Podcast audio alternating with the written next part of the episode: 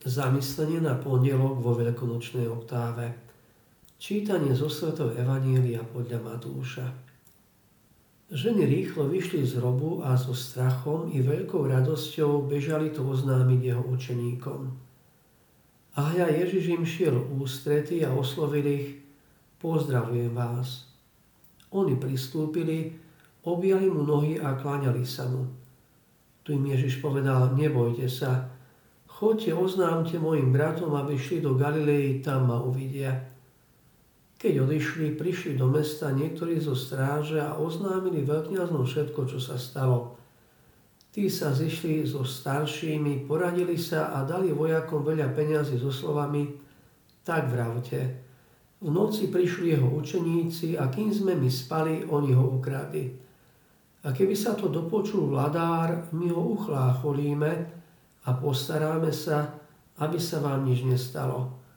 Oni vzali peniaze a urobili tak, ako ich poučili. A toto sa hovorí medzi Židmi až do dnešného dňa.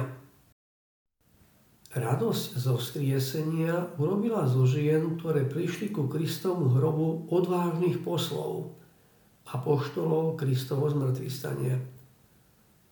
Potom, čo im aniel oznámil, a rýchlo chodte povedať jeho učeníkom, stál z mŕtvych a ide pred vami do Galilei, so strachom a veľkou radosťou bežali oznámiť túto radosnú zväzť učeníkom. Jednoducho nemohli niečím nestáť. Srdce by im puklo, keby sa s učeníkmi nepodelili o to, čo naplnilo ich srdcia. Aj na nich sa splňajú slova Sv. Pavla, lebo nás ženie Kristova láska. Ženy boli teda prvé, ktoré stretli skrieseného a stali sa aj prvými poslami o zmrtvý stania pre samotných apoštolov. Na ceste k učeníkom sa im zjavuje zmrtvý stali pán a pozdravuje ich. Takto Kristus odmenuje ich odvahu hľadať ho skoro ráno a robí to aj so všetkými mužmi a ženami tohto sveta, ktorí ho hľadajú s úprimným srdcom. Ženy pristúpili k nemu, objali mu nohy a kláňali sa mu. Táto ich reakcia vyjadruje najhlbší postoj ľudskej bytosti pred svojim stvoriteľom a pánom. Podriadenosť, objatie noh a úctu. Ježiš hovorí ženám, nebojte sa. Čo sa boja? Isté je to strach zo skúsenosti vidieť pri sebe živého toho, koho videli predtým mŕtvého Ježišové slova nebojte sa, môžeme chápať aj obrátenie, ako báť sa stratiť pána.